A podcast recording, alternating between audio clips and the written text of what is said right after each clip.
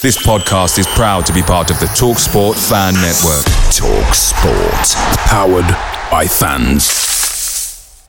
The TalkSport Fan Network is proudly supported by McDelivery, bringing you the food you love. McDelivery brings a top-tier lineup of food right to your door. No matter the result, you'll always be winning with McDelivery. Order now on the McDonald's app and you'll get rewards points delivered too. So that ordering today means some tasty rewards for tomorrow. Only via app at participating restaurants. 18 plus rewards registration required. Points only on menu items, delivery fee and terms apply. See mcdonalds.com. The Talksport Fan Network is proudly teaming up with Free for Mental Health Awareness Week this year. We understand that the journey as a supporter isn't always smooth sailing, but rest assured you're not alone.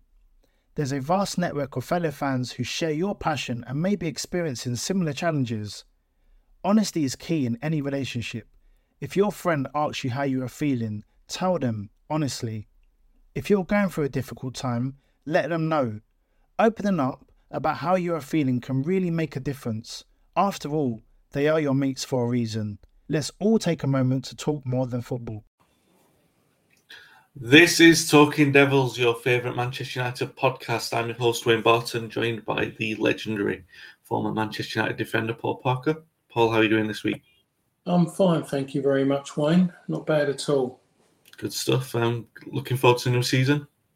Um, I'm just about getting there. I just think it's, there's been there's so much football on TV. Then we went straight into the Euros, and now I'm getting to the stage where I'm trying to hunt down a little bit of football on TV, but no one is showing it at this moment in time. Maybe the broadcasters are just giving everyone a little bit of time, but there's nothing really on TV at this moment in time. Yeah, um, yeah. The United ones are on MUTV, and obviously the fans can get there now as well, which is good. Um, wasn't able to get to the Brentford game last week, but looking forward to hopefully getting try and get to the Everton one if if that still goes ahead. Um, so, guys, please, if you're watching, um, like and subscribe the video. If you're watching live on YouTube, then feel free to get your questions in. If I work out, still trying to work out how to ask them, but if I, I do, I'll, I'll, make sure that I get them put to poll. Um, Talking Devils is always brought to you in association with Classic Football Shirts.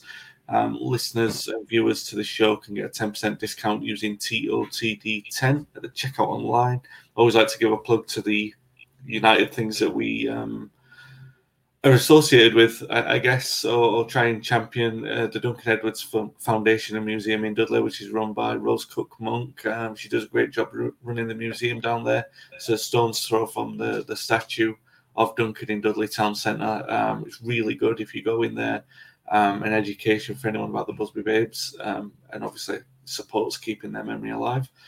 Um, so a run through the recent videos. We we had a podcast last week with Martin Edwards um, and his best eleven. I recorded that with Paddy Barclay some time ago, but released it last week. So on Friday's uh, YouTube show with Phil Marsh, we ran through his best ever eleven with Keane Freyne. A couple of great stories in there about Nemanja Vidic's reserve team debut and how horrendously that went. Um, I'm not going to put you through your best 11 today, Paul. We've got a few different things to talk about. The 2 2 with Brentford last week was pretty entertaining. A couple of, well, all, all the goals were pretty good. Um, not really much in the way of conclusions to be drawn from that. We talked about that on, on Friday's show with Keenan Phil. Um, but the game at Preston was postponed due to a COVID outbreak in the the United camp. Um, all the players back in training now. Apparently, everything's fine. Um, I, I don't know how much to talk about the, the, sort of COVID aspects of it, but from the aspects of the shorter, like now the truncated preseason, and we've only got like one warm up game. I'm I'm looking at the start of last season. I'm looking at what happened, you know, with Palace and Brighton and Spurs, and like those were our, warming up games, and we got absolutely we were taken to bits in, in those games. I'm looking now, you know, our, some of our Euros players are going to be coming back. They're not even going to play friendlies; they're going to be straight into the team. Do you have any concern about that? I mean, I do. I have a massive concern, but um, I'd like to get your thoughts on that. Um, I don't really have a concern because if you, because it seems it's going to be like in the context of, or the words used, I should say, is you're damned if you do, if you're damned if you don't. Because if United suddenly were to bring those players back now and try and ram in two, two, three games for them to play together, and then they do it. Everyone will come out with these with these new words that they've all learned because of the media and what the way football talks about it. Or they shouldn't be playing because they've played in the Euros and they might still be tired. Yeah. And I'm sure a lot of the players now want to play, but they're having to sit around because of what football's become now. And the manager's wary of that in the back of his mind, going, so if I play them now and they get injured, then everyone's going to be throwing that in me, asking me, why am I going to play them? But if they don't play and they come into the first game of the season, then all of a sudden, then things don't go right in the first game. The problem's going to be because those players haven't played a game, they haven't played together.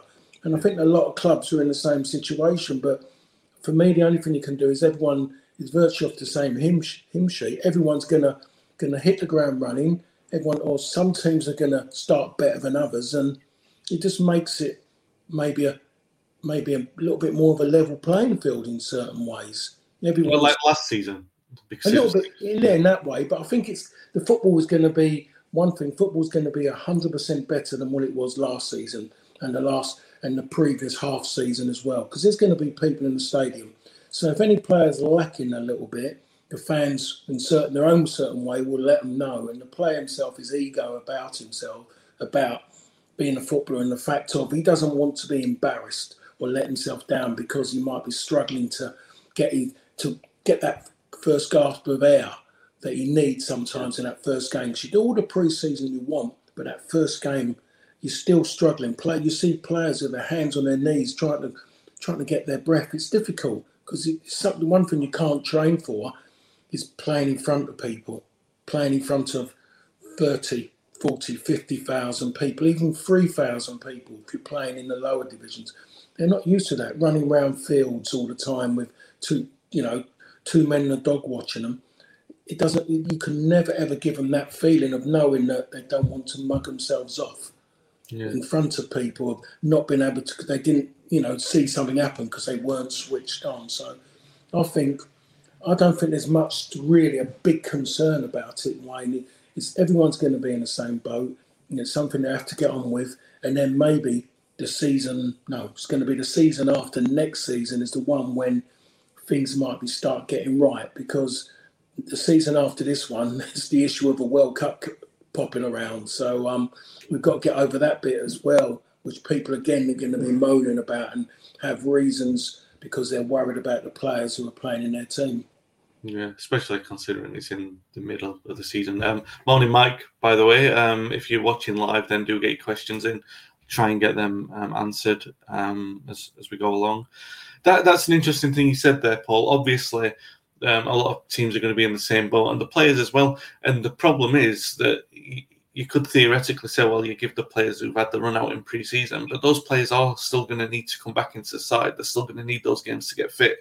So if you get a player like Fernandes or a player like Luke Shaw, who's played a lot of the tournament, they come in you know, you can't ease them in gently. They've all got to start. They've all got to be in that same boat of coming in. And yeah, they've missed pre-season, but that's where they're going to have to get the game time, unfortunately. So if we end up seeing performances like we did at the start of last season, I don't know. Maybe it's a case of having to suck it up. I, I don't know. But you know, it's going to be a little bit more so because the players were a little bit ring rusty. That the last time they, they were in this position of starting the season, they didn't really know what was going to be happening. Every day there was always things being said about footballers, you know, you know that you know they hairdressers around their houses because they all look trimmed. Everyone was looking for reasons to, to slate football and footballers. So they was in a precarious position in that way. They couldn't do they couldn't do anything right as such. Even when people, you know, the games that they were playing in, they weren't real. But I think this time around, I think the players are looking forward to it. I think if you're in England, if you're a player who has been playing for England in the World um, in the Euros, you're going to want to come back and play because I think a lot of them will get a little bit of adulation from even away fans for what they've done for their country during the Euros. So they're going to they're going to want to come back and play after what's afterwards. there's that good feel factor that the England players have got at this moment in time. So they're desperate to get back as well. So I think people are looking people are looking forward more to this season, I should say the players, than what they were last season, just because they're coming back and they're playing in front of crowds, which, if you're a footballer, and you don't enjoy the adulation of playing in front of a crowd, what goes with it, and maybe the negative aspect, then you shouldn't be playing the game. Is there any part of that? I mean, you're one of the few players who know what it's like to get to a semi-final with England. These are this group of now got this distinction of being the only team in the generation, well, a few generations to have got to a final. Is that extra boost of optimism that comes with that, that, that sort of confidence boost that you get? Yeah, I, I mean, it's, it's definitely there.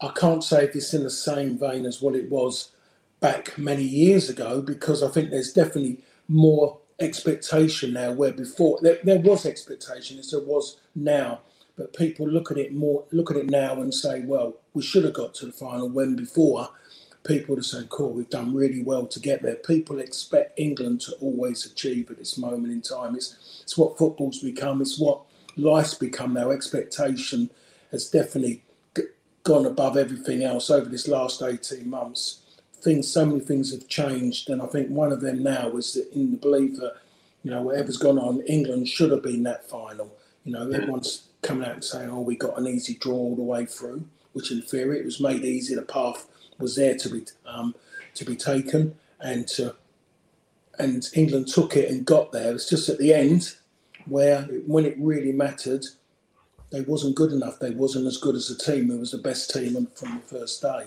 But those but, uh, to be fair though, there's uh, sorry to interrupt, but to be fair, there's still that optimism around it, right? It's not like a they're not being deflated going into season. It's that optimism that oh wow, we got to the final.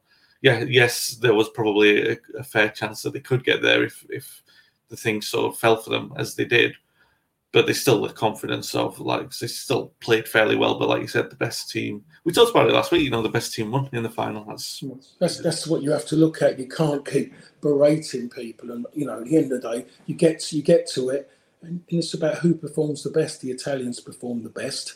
England didn't in that given time, and okay, it went to penalties, but the, the better team won the penalty competition. It's as simple as that. The team was better over the 120 minutes, won the competition. So that's the way you got to look at it. And we'll have to, have to move on and just say, and it's it's an experience that could be used at another time. Yeah. Um, Niall asks, um, we'll talk about signings in a moment, but Niall asks um, to sort of segues into that. Uh, Paul, what, what's your feeling? Do you think United have got another big signing in the, in, in the transfer window? And I presume he, he means after Varane's completed. Do you think we've got one more in the bag? I would I would like to think so. I'd like to think there is something there that's going to get people talking and believing in what Manchester United do. I mean, I'm seeing things now. They're talking about Neves. Hmm. Now, I've always, I mean, as, as many people, I think journalists, every time they talk about Neves, they always use the, the words or different kind of words, but the, but meaning the same. Is he feels like he's been around for ages and he's only 24. I mean, he was a kid superstar when he hmm. was at Porto. I think he captained a team in the um, Champions League at one point as well, if I remember rightly. Or some, there was something about him in the Champions League people were talking about. But has, has he reached his potential yet? I don't think he has. And he was he was a standout player for Wolves, but he wasn't consistent in what he in what he done week in week out. I mean, when you're talking about someone striking the ball and scoring the kind of goals he scored, there's only been one player during my time I can remember doing that, and that's Paul Scholes. Mm. The way he hits volleys and everything yeah. is just about him. Now, if he was playing for Manchester United with the kind of players that they that might be in front of him, then you're talking about his game will improve. As you've seen many players come come to Old Trafford who suddenly lift another level. I think you see more players who have gone down levels because they couldn't deal with the fact of playing for United. But someone with Neves, who then could be playing with a, a countryman as well in Fernandes, sitting playing in that defensive midfield role, and you've got somebody who can play the game from deep areas as well, which United have been lacking for a long, long time. Then you think yourself, hold on a minute, someone's there's something that's grabbed hold of the midfield. He's a big name in my opinion. He's but it's about what kind of path for Man United going going down. Are they going a big name with a good marketing value, or are they going with a big name who's a big footballer? Now, if they go down the path, the latter of what I just said, then Neves is a good one to go and get. If they want to go and spend fortunes and bring on somebody who's going to sell jerseys, then that's not the path they need to go down this moment in time. They need to go and get someone who has proven in the Premier League, but still a big name, still a lot of potential, and that's Neves. If, Yeah. if, if the stories are right, Wayne, is what I'm seeing today. Yeah, it's a sensible one, isn't it? I mean, Yeah. I, I know over the um, summer when you've been asked for your opinion, you've talked up Declan Rice, but obviously that'll be astronomical, um, and United have spent a lot. So Neves, um, and Neves is a very different player to Rice. Don't get me wrong. And this actually brings me on to what I wanted to talk to you about um, with Varane. Like, so the signing looks all but confirmed, subject to medical. United announced it shortly after we did the podcast last week. Um, and the sort of consequential point point of signing a player like Varane. Um, I think I wonder if like this is going to come back to haunt me for the thing that I've been saying for the last two years that um, United have been playing with this really pragmatic shape of two holding midfielders because the defense needed protecting. Um, and I know that we've had that conversation so many times of oh, we should let them off the leash in, in certain games at home where we don't need to play like that. Now we've signed another quality defender. You would think that we don't need to play two holding midfielders. Um, it's going to change the, whatever dynamic that is going forward. If it's a 4 3 3, if it's just one holding midfielder and, and two players with the freedom to attack in there, whether the actual composition of that um, sort of six players in front of the defense and goalkeeper changes. You know, in, in terms of the shape, is it going to be a two? Will it be a one? Will Will there be wingers? Will it be two strikers? Um, you would think probably just one striker, the way that we've normally played, but the sort of melting pot behind him is obviously going to change with that.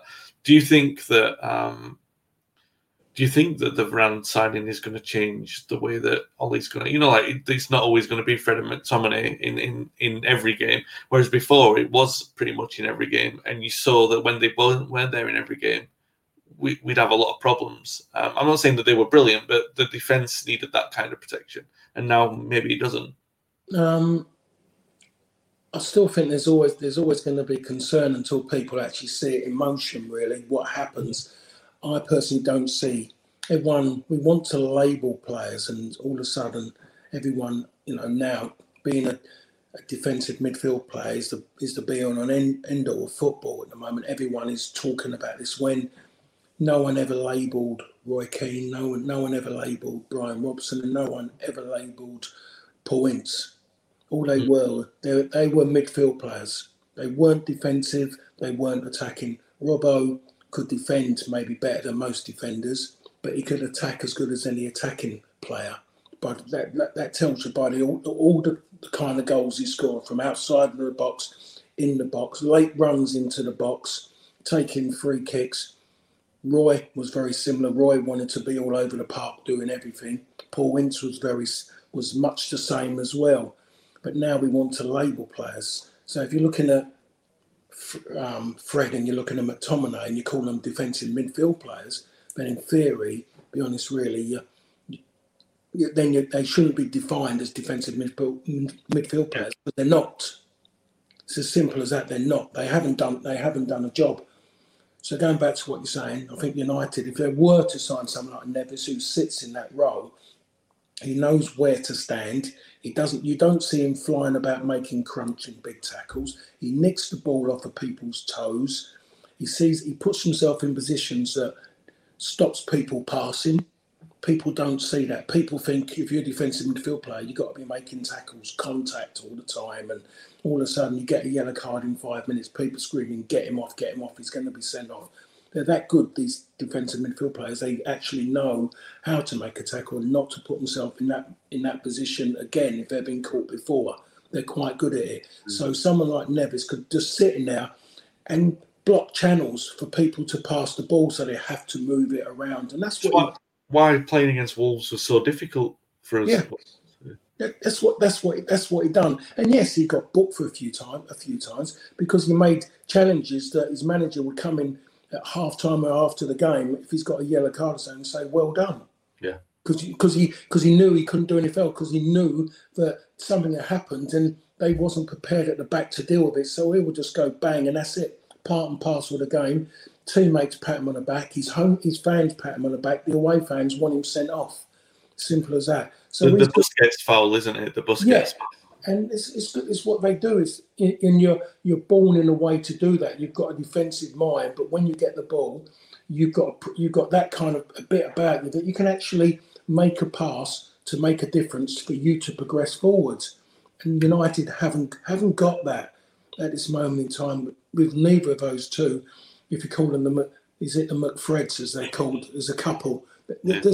And I said this ages ago to Wayne. I couldn't tell you when it was. It could have been two decades ago because I've lost so many years over these last 18 months. Is that I said that United cannot challenge for Premier Leagues, Premier League titles with McTominay and Fred in midfield.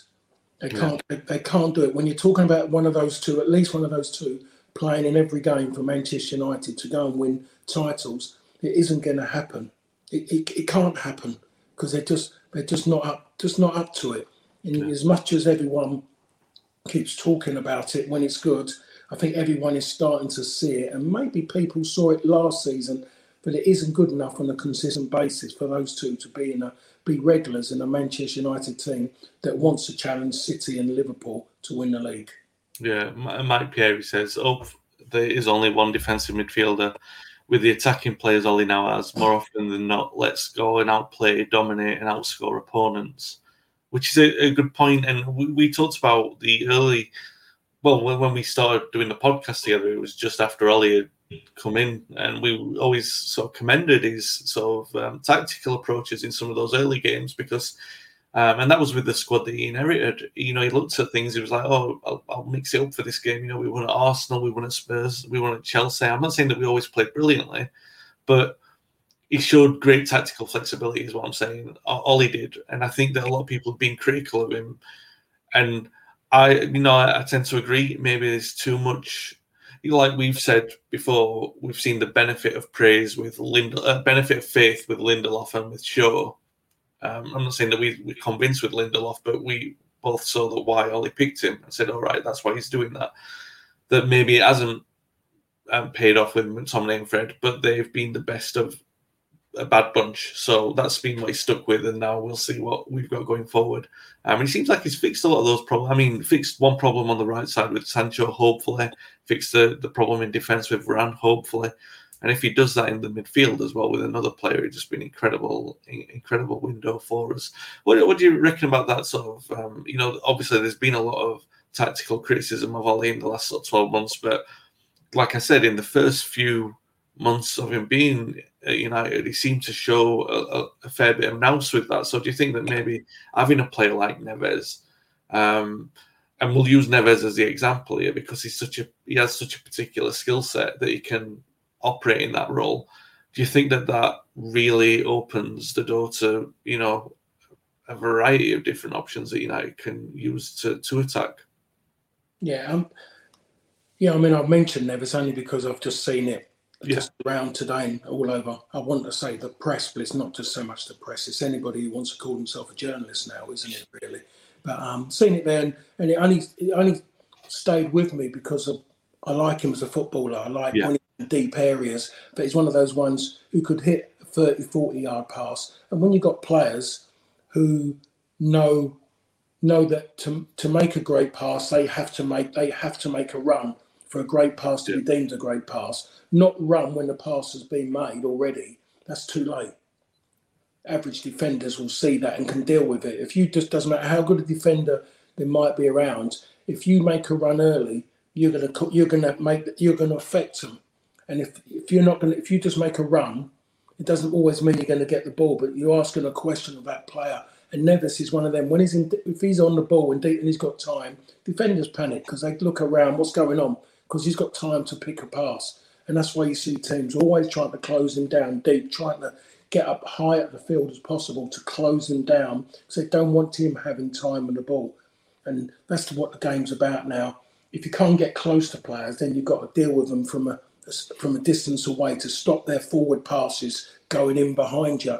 And having Neves in there adds another dimension to United's attacking game. If you're talking about Sancho on one side, Greenwood on the other, then you're talking about Cavani, and even Fernandes making a late run. But someone like Fernandes will benefit from having a player who can play in behind him, like a Neves, rather than him trying to do it himself. Because I think everyone has noticed with Fernandes is that he's one of those players, and you see him sometimes berating his teammate because he's just so frustrated with certain players who can't do what he wants to do or can do. He's a bit like it in a way like a Roy Keane.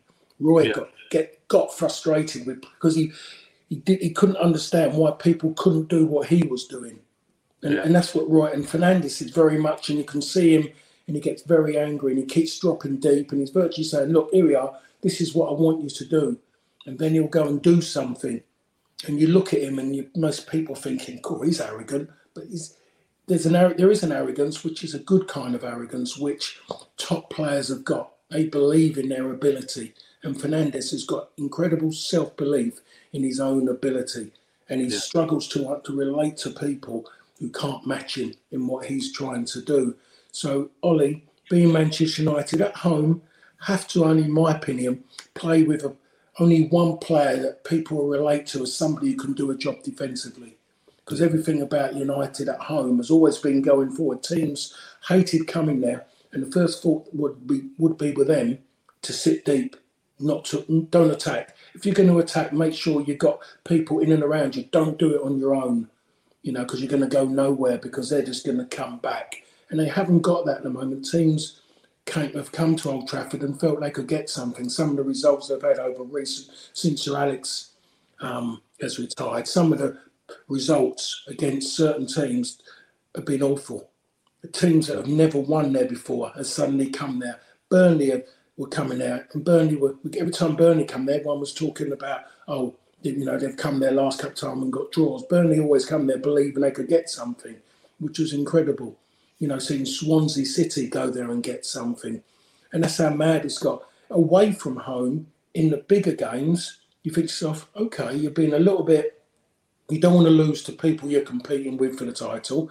You've got to have an element of, you know, element of say um, doubt in the game about. You don't want to go gung ho, so you, you, might just decide to go that little bit and play maybe two, put an extra body in there and take and pull one away from your front line, and then you can maybe change up when things go your way. But I think at home, United 100% have to go and look like a side that want to go and score goals and straight away trying to mentally win the game in the tunnel when they yeah. come out. Because every time I come to Old Trafford as a player at Queen's Park Rangers, and you go in there and you and you look along the line, and you know they game they always say games ain't won on a bit of paper because they're names. But I tell you what, you stand there and you look at them and you remember what you saw them on TV the night before if you was playing Sunday or match of the day, or you watched them the weekend before before that there is a concern. And I suddenly felt it as a player when I joined Manchester United. And all of a sudden, my first games, I'm walking out Old Trafford and Brian Robson's leading that Manchester United. You suddenly believe that you, you're not going to get beat. Well, you're not going to get beat. Mm. That was always that feeling that you're not going to get beat. And you watch people um, from other sides and you could see them just looking, just looking like, you know, just could just see them looking at players. It's no different to um, walking out of a tunnel to play a semi-final of a World Cup, and you're looking there and you're looking at the Germans, and you're just like, you know everything about them, and there's that little bit of self-doubt there. Yeah. Because you've seen them playing their, pre- you've watched them in their previous games during that tournament, and you see Matthäus, and you're going, wow, and that's what it does, and it affects them, and that could be the that could be the difference of you scoring an early goal at Old Trafford, which completely just gets everyone up gets everyone relaxed, and then they're waiting. They're sitting down and waiting for it to happen. The rest of it, another team comes to Old Trafford to get demolished, yeah. and I, that's got to get back again, Wayne. I love that. Um, I'm, I'm, reminded because it's Sammy McIlroy's birthday today um, that he played in the team that he played in that you grew up watching McIlroy and Macari played in midfield, and they were really attacking players. You know, there wasn't a tackler in that front six, and yet they, they still managed to tackle and win the ball. And it's like you were saying earlier about, and we've talked about it many, many times about the multifunctionality of players and how they get pigeonholed into. I mean, I don't want to labour the point, and I don't want to get too much on with Tomley and Fred's backs. But if you if you consider the skills of a um, a holding midfielder, to the two keys um, skills would be tackling and positional awareness. And I think between them, McTominay is a good tackler, but I mean the positional awareness. I, I mean, I, look, I'm, I'm, not getting on there, but like I said, but we're talking about functionality and especially skills for those areas. Um, let's move on quickly. Let's talk about the goalkeeping situation. Um, Henderson had to pull out of the England squad after he'd, he'd, more or less become the United number one at the back end of the last season. De Gea, perhaps everyone tipped for a move, especially after what happened in the Europa League final, but um, economics around the world are sort of making him look not like a, a viable option for many clubs. And it's a tricky situation for Ollie moving into the season. What do you do? Because you, you can't um, you can't have a player on that amount of money just sat out to pasture and and Henderson, you know, it wasn't always convincing that he was definitely a number one. So, um, but then again, a lot of people would say that the, the Europa final should have been uh, De Gea's swan song.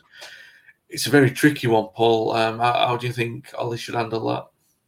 Well, first of all, just going back to the um, Europa, um, the Europa final, is that I think that the way football's gone. you look at managers now; their experience, and we've had so many situations we've talked about for years and penalties.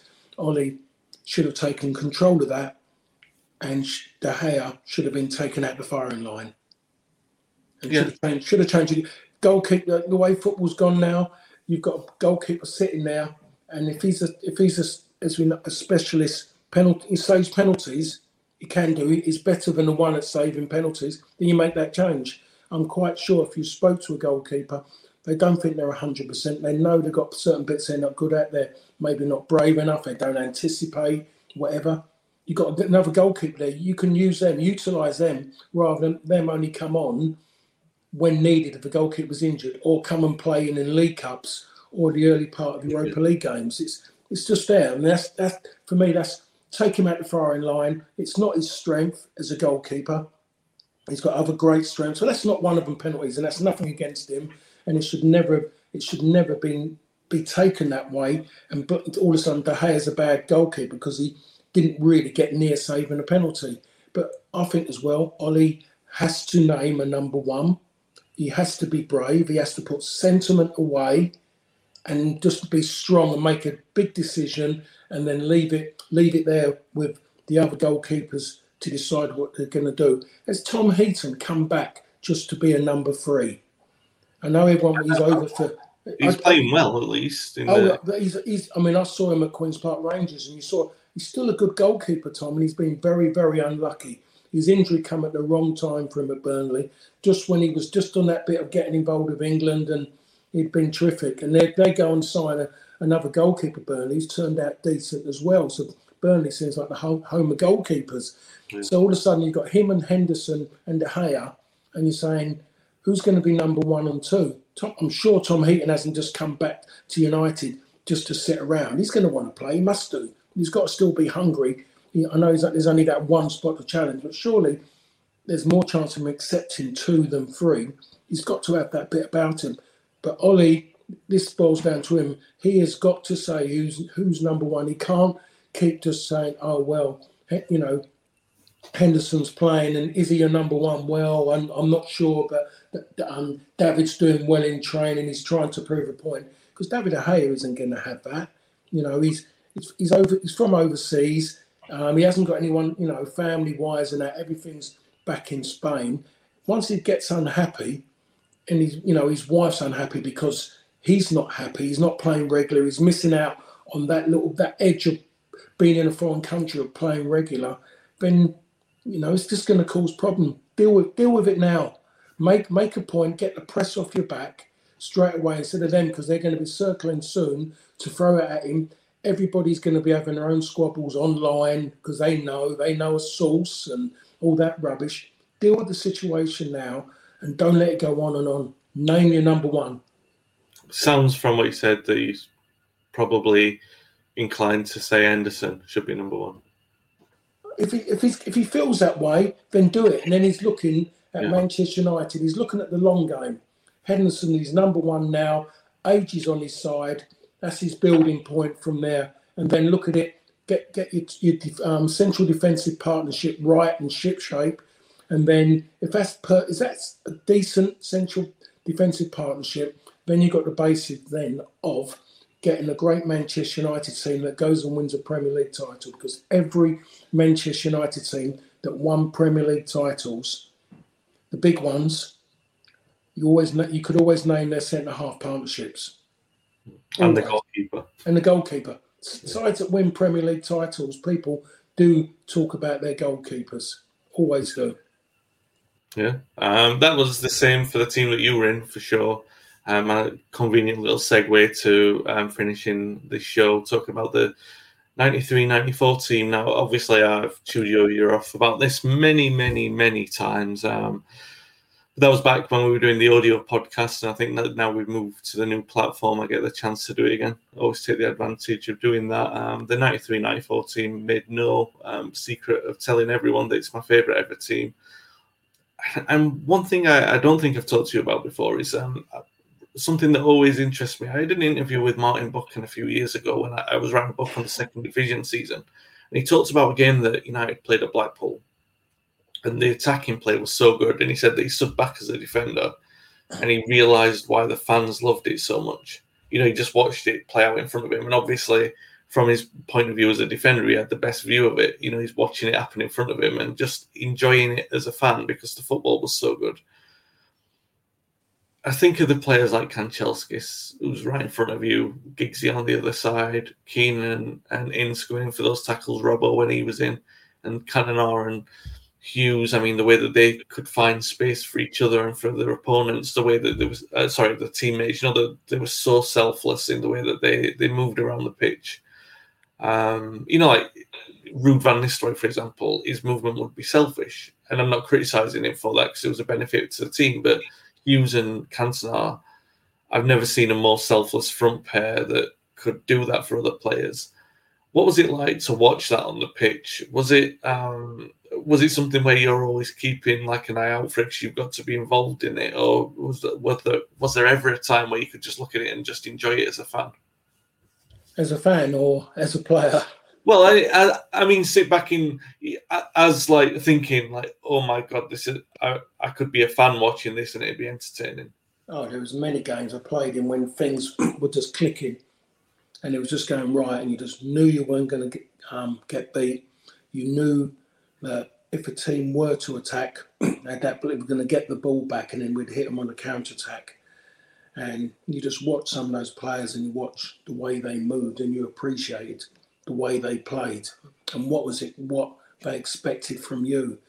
now, Sir Alex um, had a back four, and anything he got from his back four offensively, I think he looked at that as a plus in certain yeah. ways because he believed so much in his six in front because they, they always were incredible. When you talk about Andrei and you talk about Giggsy on the other side, and you could replace Giggsy with, you know, Sharpie would come in, and then you talk about the two in midfield, or the three, you talk about Chucky, you had Chucky in there as well, who was doing a great job of coming into midfield as well, who would fill in. And when he come in, his attitude was second to none.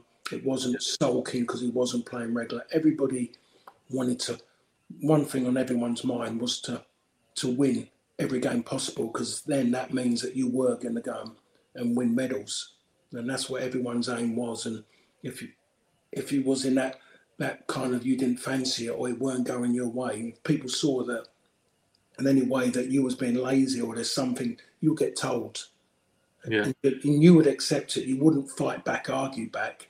Even if you thought that was wrong, you wouldn't do it there not on a football pitch. You know, you, would you just it wouldn't be allowed because everyone else would go against you. There was so many like unwritten rules that you involved, and then they weren't said, but you knew what you can, you could do, I should say, and you couldn't do when it comes to playing. And when you gave the ball to certain players in areas, and you think, "So hold on a minute, why they want it there?" and they'll suddenly pull something something out of the hat was incredible. And you mentioned about Sparky and Eric you know, you're talking about Sparky. There was so much left to him, oh, you know, previous to Eric. It was all about Sparky. Could Sparky's brute force or his his incredible skill of scoring incredible volleys and things like that? Could he get United out of trouble? And he had so many years, Sparky, of doing that.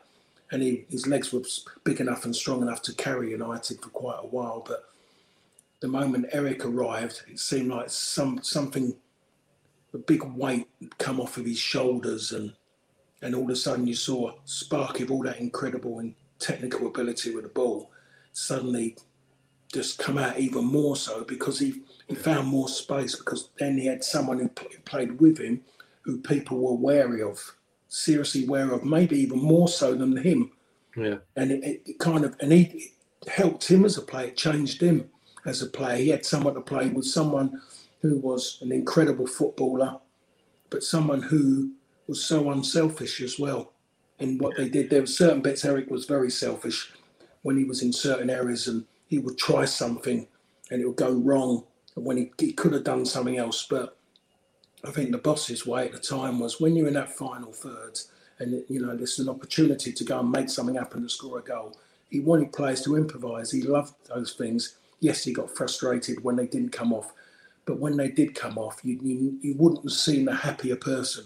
How many um, montages is there of um, Sir Alex and Ferg, Sir Alex and um, Brian Kidd celebrating together? Then you had then you had um then you had Jimmy as well, Jimmy Mack, who was just sitting there as well, been there so many years, Jimmy, and seeing so many what he believed great players come to United, but never achieved when getting league titles, and he'll be jumping up and down. The late Norman Davies, a kit manager, who in theory was a supporter, an absolutely fanatical supporter who was loved by everybody.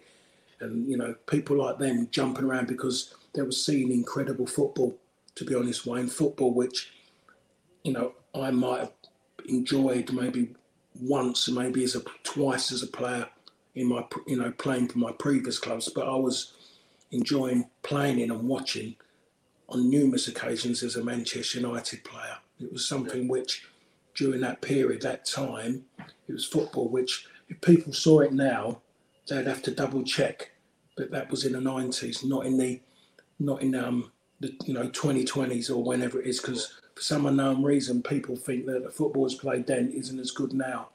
But well, I, think- I was going to talk to you about this because the um, and this was I'm, I'm, glad that you sort of commented on that because it brings me into the point I was going to discuss about the FA Cup run in particular um, I would argue, and I do, and I will, that um, there's not been a better cup run since then in terms of the football played.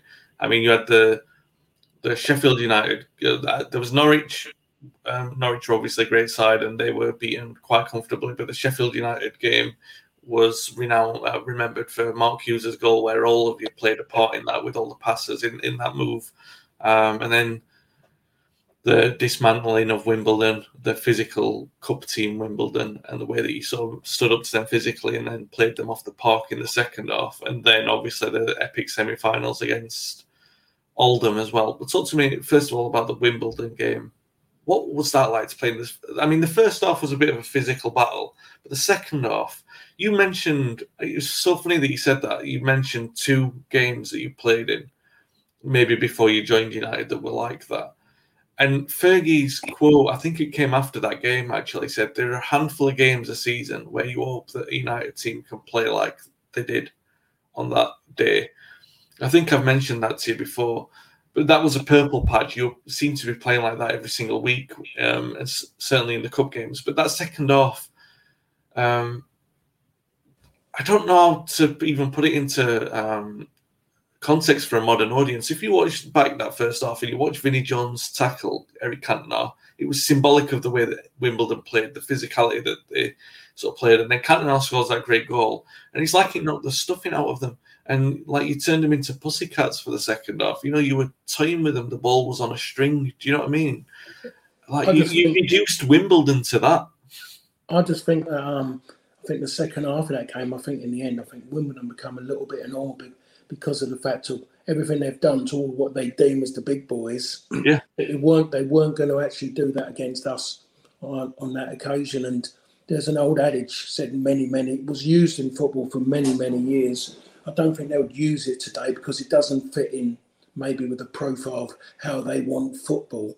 But it was you have to win the battle to win the war.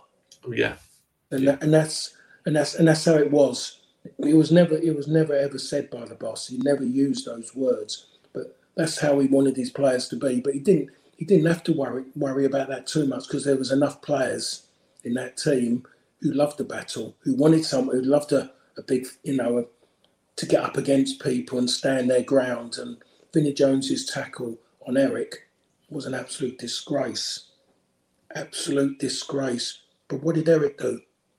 What did, what did Eric do? like that, yeah. He just he just stood up and virtually just said, "Yeah, you you haven't you haven't hurt me, not at all. Is that the best you got?" And in theory, that's all that Vinnie had to be perfectly honest. He tried that on many players. Done it. He done a challenge like that on Steve McMahon, didn't he? Yeah, yeah. And he done a challenge like that on Peter Reid as well from kickoff. Hit him on the, the D, and that's what and that and that was as good as he's got. And he felt that was going to worry Eric. I mean, that, you know, I'll get Eric, kick him, do that, and they they won't be able to function. We functioned because of Eric kept his cool and knew at the end of the day when it come to football there was only one winner, and and that's how it was. And the boss didn't want anyone to shirk. And, and at the end of the day, there was a lot of um, middle of the middle of the road fans there because Wimbledon didn't have great support. So it was all of you know, it was maybe an end of Wimbledon. It was everyone who had come virtually, you know, to, to watch Manchester United play in London. A lot of people had season tickets there, and they weren't even Wimbledon fans. But there was a lot of people just to come and watch United play in London. And by the time we got round to that second half, it wasn't about them running out of steam. They just they just didn't have that drive anymore because their main strength was to physically get up against people, intimidate them, and, and, and just cause just disrupt the game. And because we kept going as players, you know, so one of them would come in and try and mania. We kept going. We didn't go over. We kept the ball moving, and that was one of the great strengths of football in that era. The ball was hard. The game hardly stopped. You yeah. know, when it when it said 90 minutes on the, it was 90 minutes. The ball mostly was in play about 78 to 82 minutes because if there was fouls, people would just stop and go. Yeah, they, you know, they wouldn't suddenly be rolling around waiting for a hospital to be built for treatment or things like that while they're on the pitch. Players wanted to play football. It wasn't about trying to get people booked. I'd leave that to the referee unless something silly happened, like the um the Vinnie Jones one when it was... I don't think anyone there's no appeals. I, to be fair, I think in that one it was like it was so blatant that he didn't. We should have been sent off for it, to be honest. People kind of said their bit, but they weren't intimidating. They yeah. weren't any kind of those kind of I'm on a football pitch kind of threat. And if you don't understand that, that means I'm on a football pitch. I'm going to walk up to you, stick my finger in your face, knowing that everyone's going to stop me hitting you. That's yeah. that's you know that's a lot of what the modern game is today. But the game was just as good then, Wayne, as you know yourself. You you know you watched it, you watched it, you know, you know up close and personal the way it was. It was just as good. The technical ability of players was incredible then because the quality of the pitches aren't like today. The balls were heavier, boots were different style. The game was geared up to first and foremost was, as I said at the start of this, really was to win the battle, to win the war. Then the football would come through, and it was the better teams won football won football matches then. Yeah, not always. Wimbledon did what They were very successful with that tactic. By the way, happened a lot of times. Um, that that was the brilliance of that team. Um, and I'm going to talk next week. I want to talk about the Mark Hughes goal in the semi final and, and everything like that. But yeah, try I'll, I'll, put a link in the description actually i'll change the link to put uh, i'm pretty sure if not the full game there are extended highlights of that wimbledon game online and it's just that i've made no secret like i said earlier that team is my favorite team and i would argue um, about it being the best the, the best united team because of the football that they play they're absolutely incredible in that cup run as we talked about and as we will talk about next week um, just wow, wow. And that's why I'm always a little bit lost for words when I'm always embarrassing Paul with it, calling him a legend and everything every single week.